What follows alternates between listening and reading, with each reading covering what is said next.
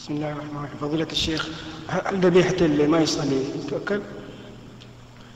ذبيحة من لا يصلي لا تؤكل لأنه كافر ولا يؤكل من ذبائح الكفار إلا اليهود والنصارى فإن ذبائحهم حلال لقول الله تبارك وتعالى وطعام الذين أوتوا الكتاب حل لكم وطعامكم حل لهم.